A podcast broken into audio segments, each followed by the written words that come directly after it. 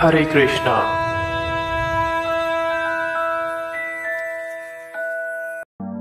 Previously in Bhagavad Gita, you were listening that Duryodhan and Dronacharya were having strategic conversation regarding battlefield. In this uh, episode, we will move further. Even though Dhrishtadyumna was not very important obstacle in the face of Dronacharya's very great power, military art, there were many others who were causes of fear. They are mentioned by Duryodhana as the great stumbling blocks on the path of victory because each and every one of them was as formidable as Bhima and Arjuna. He knew the strength of Bhima and Arjuna and thus they are compared the others with them. Duryodhana mentioned the exceptional heroes in the battle, all of whom are victorious. Vikarna is the brother of Duryodhana, Ashwatthama is the son of Dronacharya, or Bhurishrava is the son of the king of Balikas. Karna is the half brother of Arjuna, as he was born of Kunti before her marriage with the king Pandu. Kripacharya's twin sister married Dronacharya. As far as others are concerned, like Jayadratha, Kritvarma, and Shalya, all are determined to lay down their lives for Duryodhana's sake. In other words, it is already concluded that all of them would die in the battlefield of Kurukshetra for joining the party of the sinful Duryodhan. Duryodhan was, of course, confident of his victory on account of the above mentioned combined strength of his friend. Herein, an estimation of comparative strength is made by Duryodhan. He thinks that the strength of his armed forces is immeasurable, being specifically protected by the most experienced general, grandfather Bhishma Pitamaha. On the other hand, the forces of Pandavas are limited, being protected by less experienced General Bhim, who is like a fig in the presence of Bhishma Pitamaha. Duryodhan was always envious of Bhima because he knew perfectly well that if he should die at all, he would only be killed by Bhim. But at the same time, he was confident of his victory on the account of the presence of Bhishma Pitamaha, who was far superior general. His conclusion that he would came out of the battle victorious was well ascertained. Duryodhan, after praising the powers of the Bhishma Pitamaha, further considered that the others might think that they had been considered less important. So, in his usual diplomatic way, he tried to adjust the situation in the above words. He emphasized that Bhishma Deva was undoubtedly the greatest hero, but he was an old man, so everyone must specifically uh, think of his protections from all sides. He might become engaged in the fight and the enemy might take advantage of his full engagement on this side. Therefore, it was important that other heroes uh, leave their strategic position and allow the enemy to break the phalanx. Duryodhan clearly felt that the victory of Kurus depended on the presence of Bhishmadeva.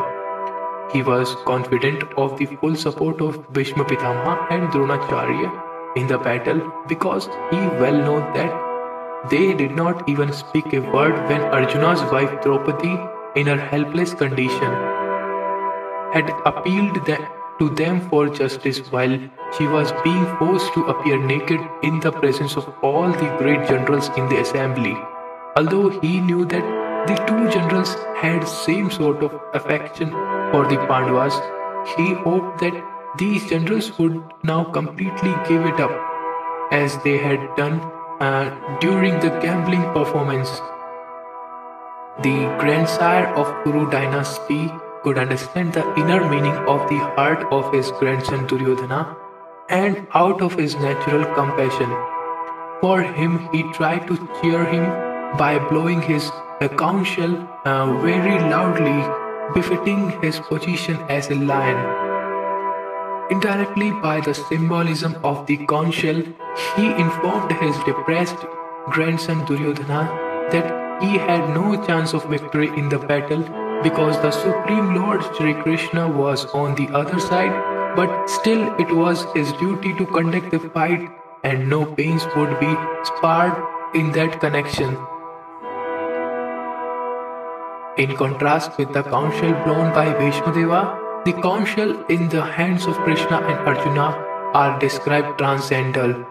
The sounding of transcendental conch shell indicated that there was no hope of victory for the other side because Krishna was on the side of the Pandavas. Victory is always with a person like the son of Pandu because Lord Sri Krishna is associated with them and whenever and wherever the Lord is present, the goddess of fortune is also there because the goddess of fortune never leaves alone without her husband. Therefore, victory and fortune were awaiting Arjuna as indicated by the transcendental sound produced by the conch shell of Vishnu or Lord Sri Krishna. Besides that, chariot on which both the friends were seated had been donated by Agni, the fire god, to Arjuna, and this indicated that the chariot was capable of conquering all the sides wherever it was thrown over the three walls.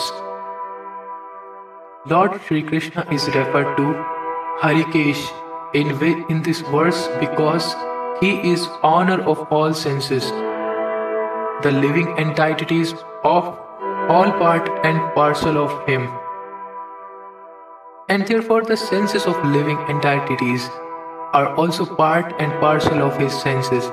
The impersonalities cannot account for the senses of the living entities and therefore they are always anxious to describe all living entities as senseless or impersonal. Lord, situated in the hearts of all living entities, directs, the, directs their senses, but he directs in terms of surrender of living entity.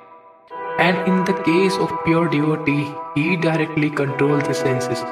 Here on the battlefield of Kurukshetra, the Lord directly controlled the transcendental senses of Arjuna and thus his particular name Hrishikesh.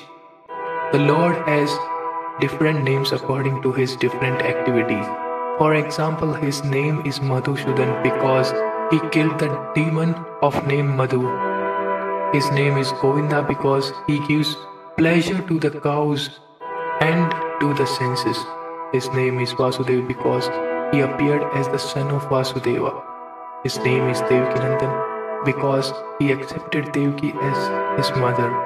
His name is Yashodanandan because he awarded his childhood pastime to Yashoda. At Vrindavan, his name is Parth Sarthi because he worked as a charioteer of his friend Arjuna. Similarly, his name is Hrishikesh because he gave direction to Arjuna on the battlefield of Kurukshetra. You are listening to the Bhagavad Gita, narration by Puneet Sharma. Please kindly support me on my PayPal account, which is given in the description of the podcast. Thank you.